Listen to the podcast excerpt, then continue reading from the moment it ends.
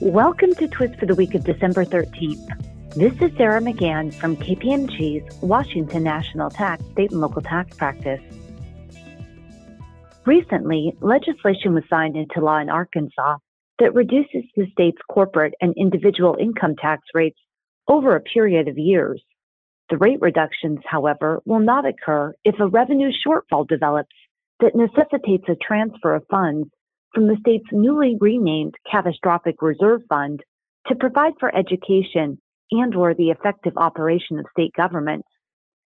On December 7th, the Massachusetts Appellate Tax Board concluded that the commissioner could not require an out-of-state online retailer to collect and remit Massachusetts use tax under a regulation promulgated by the commissioner before the Wayfair decision.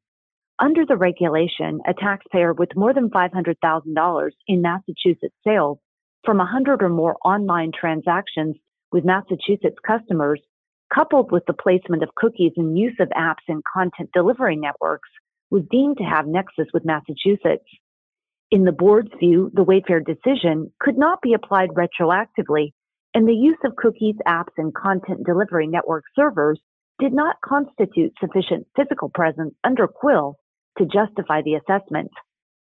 Finally, a tax review officer in Washington state recently determined that the department's use of a secure messaging system to notify a taxpayer of an assessment was sufficient notice. The taxpayer argued that because it never received the electronic copy or hard copy of the assessment, it was invalid and must be canceled. However, the department established that it sent the assessment to the taxpayer and the taxpayer's failure to open the secure message was paramount to receiving an envelope and choosing not to open it. Thank you for listening to Twist this week and stay well.